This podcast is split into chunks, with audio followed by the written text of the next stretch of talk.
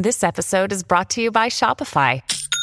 Forget the frustration of picking commerce platforms when you switch your business to Shopify, the global commerce platform that supercharges your selling wherever you sell. With Shopify, you'll harness the same intuitive features, trusted apps, and powerful analytics used by the world's leading brands. Sign up today for your $1 per month trial period at shopify.com slash tech, all lowercase. That's shopify.com slash tech.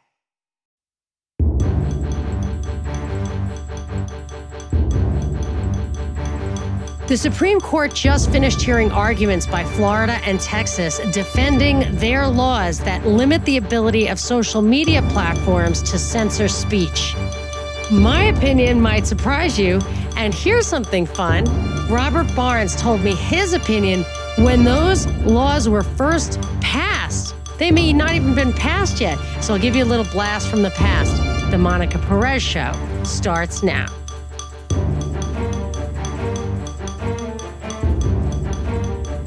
So the Supreme Court's in session, and they have been listening to arguments by Florida and Texas about some laws they passed a few years ago that was in response to Trump being banned from Twitter.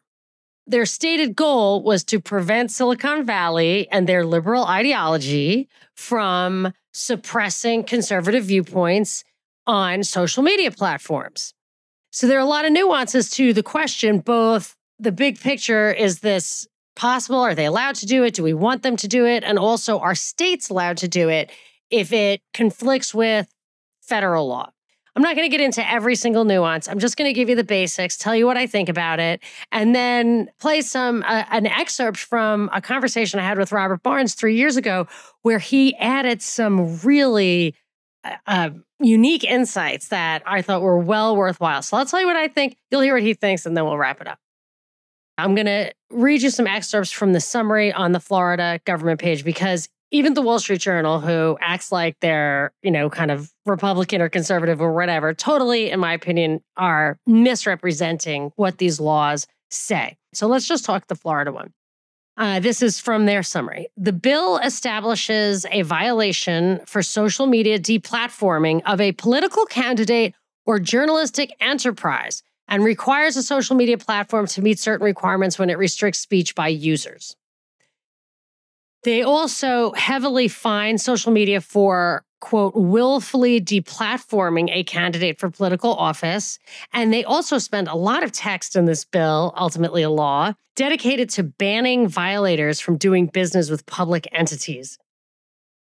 I didn't actually even get into that too much, uh, but that's what a lot of the language is about, but the real, what we find interesting is in the beginning. So, just to say what those things are, a political candidate is like well defined, he's running for office or she's running for office. A journalistic enterprise is uh, something very large, has large viewership, revenue, broadcasting um, capabilities. They define that in the bill. And they also define the social media platform as being over $100 million in annual revenue or over 100 million users in a month. So they're really just talking about a few big guys. And normally I wouldn't distinguish because I feel like free enterprise is free enterprise, but there is a big distinction there. And it isn't all about free enterprise. So we'll get into that. So, journalists, political candidates, and social media platforms are the big players here, but it also affects the actual users. And they're saying that social media must publish the rules that they employ for censorship for deplatforming or for shadow banning must apply those rules universally and must allow people, this is in the Florida one, to opt out of what's called post prioritization or shadow banning in favor of chronological posting, but just for you. So if you personally don't like their curation function, which is they prioritize posts or they suppress posts, um, I don't like that. But if you personally don't want to have that function applied to what you see, you can just ask for it to be chronological. I, you know, I don't know. That results in a very junky feed. But anyway, that's what they ask you to have an option. Another thing that I kind of liked about the bill was if you get deplatformed, they have to give you 60 days to retrieve your content. Now, when I was deplatformed from WordPress, I lost a lot of valuable content. I only had seven days to get it back. I didn't get it all back. It was a complete jumbled mess, and I wouldn't even have gotten it back then, except for a friend of mine, a listener, said, You got to act quickly. And this is what you're looking for. It was totally obscured. So that would be an improvement. Another element of the bill is that uh, the law was that social media platforms can be sued by users for failing to apply consistently certain standards for censorship or deplatforming or for not giving them proper notice. So, right now, it's kind of up in the air if you can even sue internet companies because of this old thing called Section 230, the 27 words, I think it's 27 words that created the internet. That I've talked about that before and we will talk about it again. That's just, that is not addressed directly here, although there are implications. And specifically, I would say if these guys are allowed to curate, will they not then be responsible to curate? Which I think would open a whole nother can of worms. Anyway, um, there was a really good article or a comprehensive article in uh, Lawfare Media, which I think is a Brookings Institution publication, unfortunately, but it was it was a good comprehensive article, which I'll put in the show notes. They kind of put it in a nutshell here about the Florida law. It says censorship is defined broadly to include, among other things, appending notes to posts, content removal, and of course, shadow banning described in the bill as an action by a social media platform through any means, whether natural by a person or an algorithm, to limit or eliminate the exposure of a user or content or material posted by a user or other users of the social media platform. So I'm shadow banned basically. I have 19,000 Twitter users and like nobody ever sees my posts. I get like two likes, but I used to get more. So I feel like that's probably what's happening. And I've heard that from people. They never see my posts in their feed occasionally. Rarely will see any posts in my feed. And I've noticed a pattern that if it's personal, I get I get more exposure. So I feel like there is an algorithm that is pretty tuned into what the content is when it decides for targeted users like me, I assume, how they're going to curate that. And um, they actually get into this a little bit when they talk about like okay, you're going to ban anti Semites, anti Semitic speech, but are you going to ban their cat videos? so this is obviously something that they put, they know, you know, they they know that the curation function doesn't just apply to users, but it's a it's a reflection of both the user and the content that that user is trying to post. Now, what I did not like, what bummed me out, and I don't think it's an accident. I think, you know, I think everything's basically pretty manipulated that neither law has been enforced while this litigation litigation proceeds. So we don't get to see the impact that this has had, how it would operate in practice, if it wouldn't, if it would be a complete disaster or if it would be successful. It would be nice if we could see that because it's completely theoretical at this point. Another observation by this lawfare media article is, and I, I agree with this, both states argued that editorial discretion does not apply to social media platforms.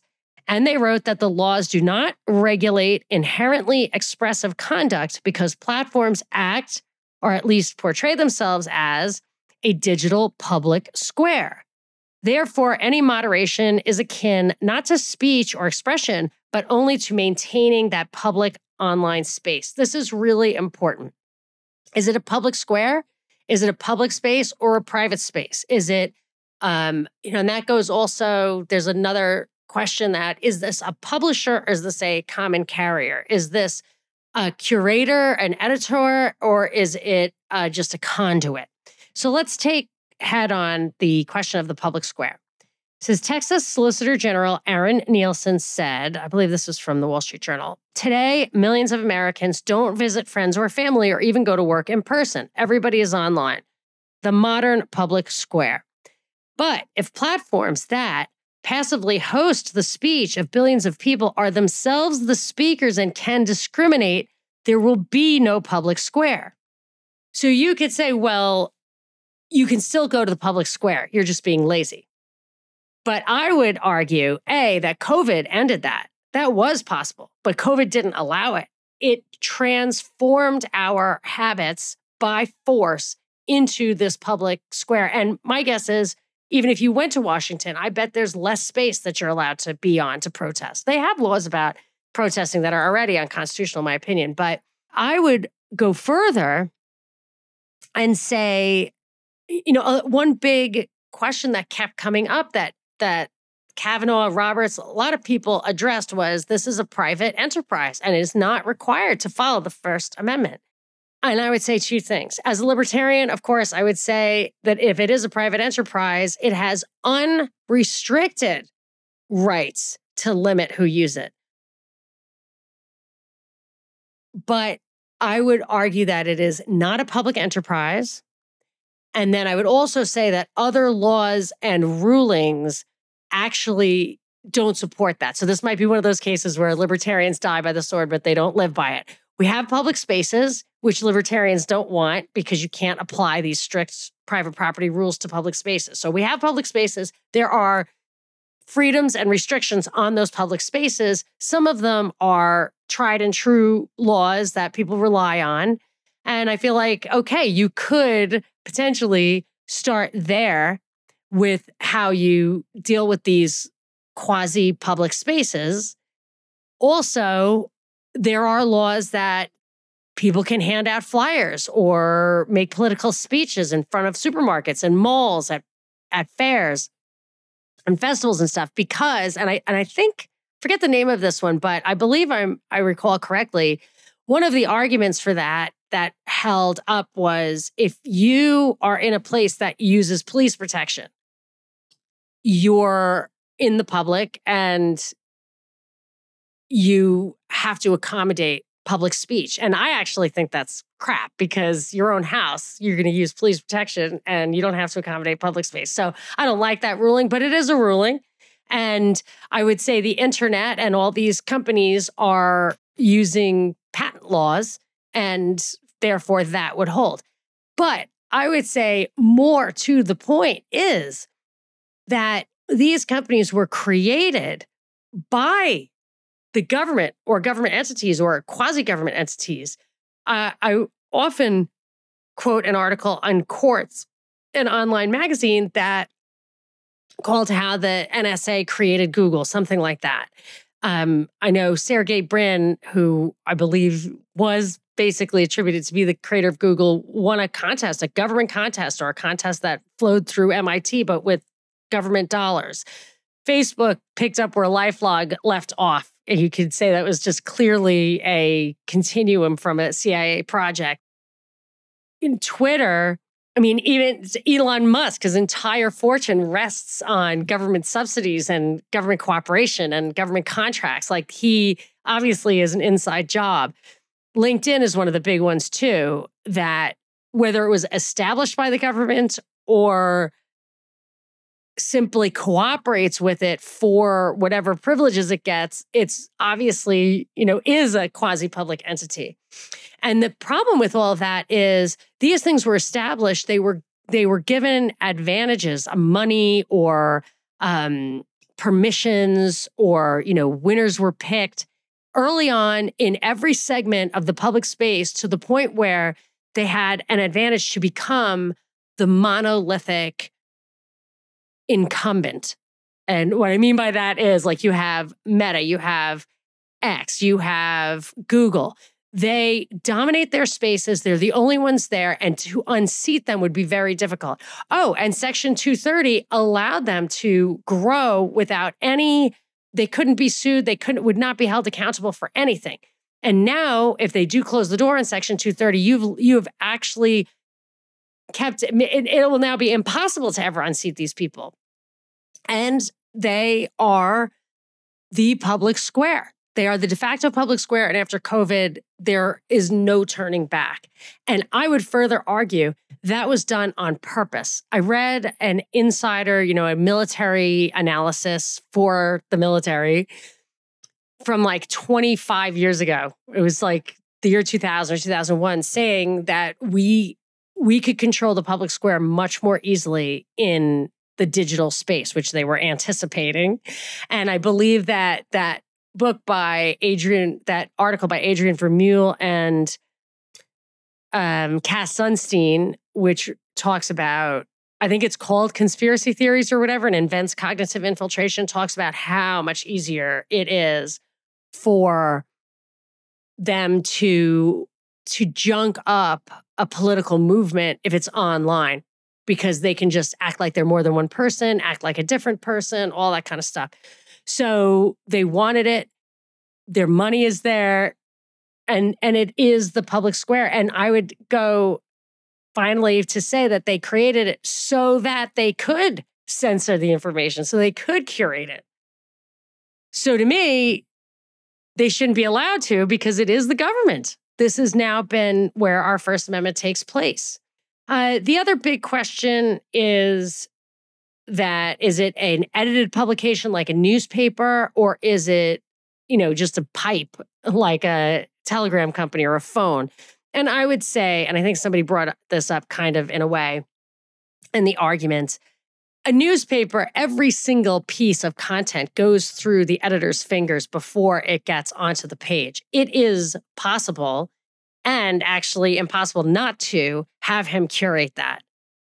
If you're talking about having a platform where millions of people can post, you can't, I mean, the nature of the thing is that it is not curated by the entity. So that seems very clear. I, you know, so I would say that goes towards like you cannot censor you're, you certainly can't be responsible for censoring because it's not really possible. I mean, they can put it in an algorithm, but some of these laws really are taught, you know, trying to address the fact that the algorithms are rigged. Uh, and as far as private versus public companies in the public space, Robert Barnes brings up a great argument that he says libertarians never mentioned. So that's another reason I wanted to play. I was going to just play little clips, but I think I play the whole excerpt of us our discussion on this topic. Uh, so let me just read the First Amendment real quick, just so we know what we're talking about, because sometimes the words matter and we forget what they are. Congress shall make no law respecting an establishment of religion or prohibiting the free exercise thereof. So this is all about Congress. Now, I've talked to Eric Buchanan about the 14th Amendment, making the First Amendment apply to government more generally, including state governments you know, he moved me a little closer to that, but I still, I, I I'm a textualist. like read the text. So Congress shall make no law respecting establishment of religion or prohibiting the free exercise thereof, or abridging the freedom of speech. So Congress shall make no law abridging the freedom of speech or of the press or the right of the people peaceably to assemble and to petition the government for a redress of grievances. Now, they actually did that during COVID, which just pissed me off, but whatever. I will say the, the reason they talk about Congress is Congress was the one making the laws. But now that we have other branches of government making laws, the executive branch makes laws, administrative state, the DOJ, FBI, those are all like executive, but they make all these laws. So I'm going to say because Congress has allowed their power to be spread across other agencies, other branches of government, I'm going to count that the First Amendment applies to all of it. Congress empowered those, yada yada. I would say that that these little companies that are created by the government, but we're told they're not, do have to adhere to the restraints on government and the Bill of Rights. There were other, a lot of other briefs were given up, like not just Florida and Texas, but uh, amicus curiae briefs, friend of the court briefs. So I think Trump even gave one up. But I read that many of the briefs, other briefs, also pointed out that allowing content moderation, allowing it, supports freedom of association. And see, that's the thing. I do, I do want freedom of association and I do want content moderation and I do want places where you can r- restrict and limit people. But those big guys that were established by the government, they are the government, in my opinion. And I would say one way to completely cure the problem would be to have platforms that are for pay. So, like, if you have a private club, if you go to a restaurant and they say, give me a dollar, this used to happen in Texas, give me a dollar. It was a private club and you could smoke there, even though the law said you couldn't smoke. And I'm thinking, like, why doesn't Twitter do that? Why don't you just pay? Just have to pay. And of course, the answer is because that's not what they want. What they want is for everyone to be there and to be only there so that they can curate your speech. And if they they could actually make money by charging and I so I looked, I was like, well, how do they make money? Like, would that be better or worse? Would it destroy their model? They've been around for 10 years, or I found financial data for them for 10 years. They only made money in two of those 10 years in 2018 and 2019. And, and during COVID, when I'm sure it exploded, they made nothing. So, or they made less than nothing. So it's not, it's not a finan- these are not financial decisions, which I think is a bit of a tell. Uh, but but that argument about freedom of association goes on to say platforms like Reddit and Discord encourage smaller communities to form their own standards and guidelines, and moderation is critical for fostering those associations.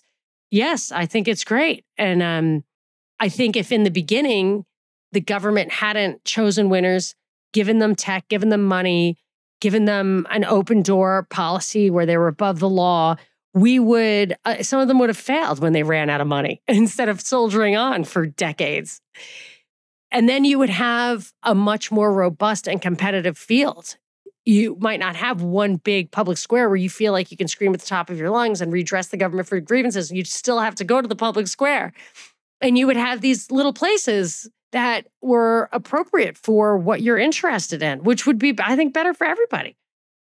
But one of the reasons I wanted to address this generally speaking anyway, was that there was some misrepresentation in the reporting of this very scary stuff, which I actually had to pause and say, wow, is that really true? So in the Wall Street Journal, the article basically ends with saying a decision in Monday's cases, NetChoice v. Paxton and Moody v. NetChoice, that's Texas and Florida, respectively, is expected before July. Should the states prevail, there are two paths companies could take to comply, said Daphne Keller, who directs the program on platform regulation at the Stanford Cyber Policy Center. You know, I'm sure that's, I would consider that a quasi government entity. The companies could pull their services out of Texas and Florida altogether, she said, as if that's a threat. This is me talking. As if that's a threat. It would be better. It would probably be better. She said, or they could comply and just open the fire hose and send Texas and Florida the unmoderated tide of porn, spam, hate speech, pro anorexia, and pro suicide content and other harmful or offensive online speech that they are asking for. The Florida one deliberate like expressly eliminates obscenity from what they're talking about. And if you read the laws, that is not what it's opening the door to. It's about political candidates, it's about transparency on moderation, etc. But, you know, if that is what they did, if Twitter decided, okay, this is what you're asking for, and Twitter is probably the biggest porn site in the world already anyway, I don't see it though. Why? You know, I'm thankfully being, you know, insulated from it. But if I weren't insulated from it, guess what would happen? I wouldn't use it at all anymore. So they can do that if that's what they want to do but nobody would use it. And that's fine. We'd be better off. Because honestly, when you have a highly trusted curation function, it makes the user much more vulnerable. You let your defenses down. You're not actually curating it yourself in your mind. So uh, I think these the the specific entities targeted by the Florida law specifically are government entities and should have to adhere to the Bill of Rights. That's my feeling. But I totally want you to hear this excerpt from Robert Barnes. I hope you enjoy it. And that's it. If you want to listen to any of this commercial free, don't forget you can just hit the premium option on the Monica Perez Show feed on iTunes. And if you don't mind, and you like the show, please subscribe and rate The Monica Perez Show on your favorite podcasting platform.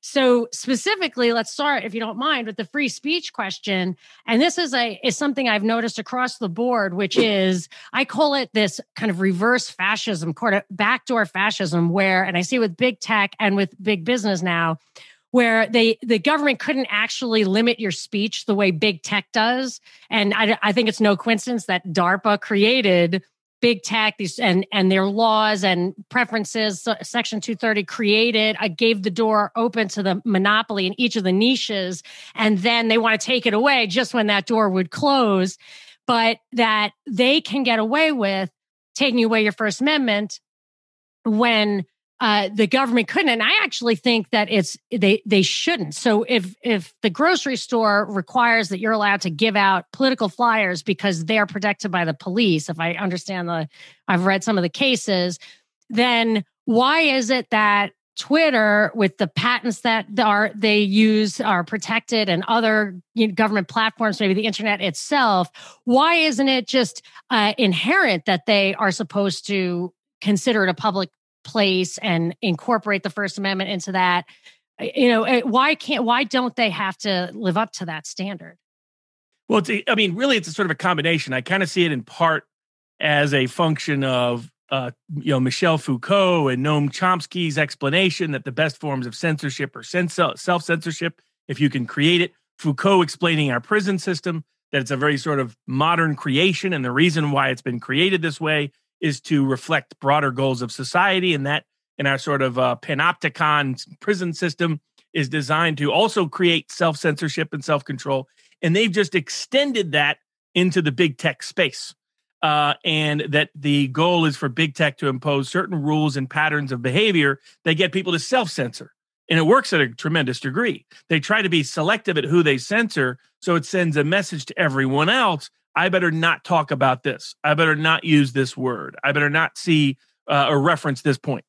Now, from a constitutional perspective, my view has always been that we have established precedent going back to Marsh v. Alabama on the federal level, going back to the Pruneyard Doctrine in the state of California, which was to avoid the problem of what happens if the state simply delegates its power to the private sector to get around the First Amendment limits on the state's conduct. Says, oh, we're, we won't uh, limit your speech, but we'll make sure this other private entity, quote unquote, limits your speech. And the solution in Marsh v. Alabama and the solution in uh, Doctrine goes all the way back to the problem of the company town. What happens when the company towns, the late 1800s, early 1900s, the way they decided they were going to suppress and squelch labor activity is they just own the whole town. And not only did that help them manipulate housing prices and food prices so that they could ra- rise wa- lift wages, but also lift expenses so that they really weren't lifting wages. Um, but they needed to suppress, uh, you know, the United Mine Workers, especially. Uh, you had groups like the Molly Maguires traveling around, expressing themselves in unique ways in the la- labor context. And so they decide we'll just own the whole company town. Then you can't petition. Then you have no right to petition for a labor union or any speech. That went up the a, a case that involved a different set of facts, but that was the background of what the Supreme Court was looking at. Said, no, no, no. If you own the company town, if you own the public square, you are obligated by the First Amendment. And that to me was the the combination. Like people's legitimate concern was they didn't want the small author, the small social media brand to be governed by First Amendment restrictions because that would make it economically very difficult for them to manage to sustain and it would be kind of coerced speech at that level. On the flip side, like you know, if Alex Jones had to leave up every statement of people hating him and libeling him because you know that would be a problem for him. Oh, I see. Yeah. So that the counterbalance to that, I always thought was, well, just limit it to who has monopoly power over the public square because that's the right. concern. The concern isn't every social media co- company; it's these companies that are so big they own seventy-five to eighty percent of the uh, public square in their space. And in, in and that context, that, yeah. they should have obligations. And now, once they did like the COVID not lockdowns, that is the exclusive public square, which is a function of a government action, intentionally or unintentionally. The argument is they are the public square now. We've just digitized it.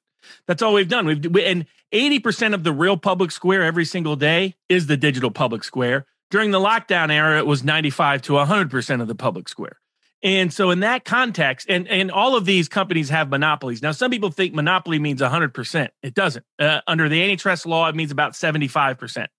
Uh, YouTube has over 90% of the relevant market share. Google has over 90% of the relevant market share. Twitter has over 90% of the relevant market share. So does Facebook. You know, MySpace is like two percent. I mean, its its competitors are tiny. Uh, so that was problem one. But problem two is what you point out, which is the idea that these are private companies. The like, this is my argument with libertarians in general. I'm like, there are no true private. First of all, there the idea of a, there's no such thing as a private company because by definition it's public. Because what it is is I, as an individual, a bunch of individuals, we don't want to be held responsible for a bunch of bad stuff we might do. So we get together and we get a special charter from the state that says limited liability corporation or special purpose corporation or whatever name. And that, you know, Nader has a lot of good criticism of this when we go back. There's good documentaries on how corporations are designed to be psychopaths when you understand their the psychology of the structure of the organization.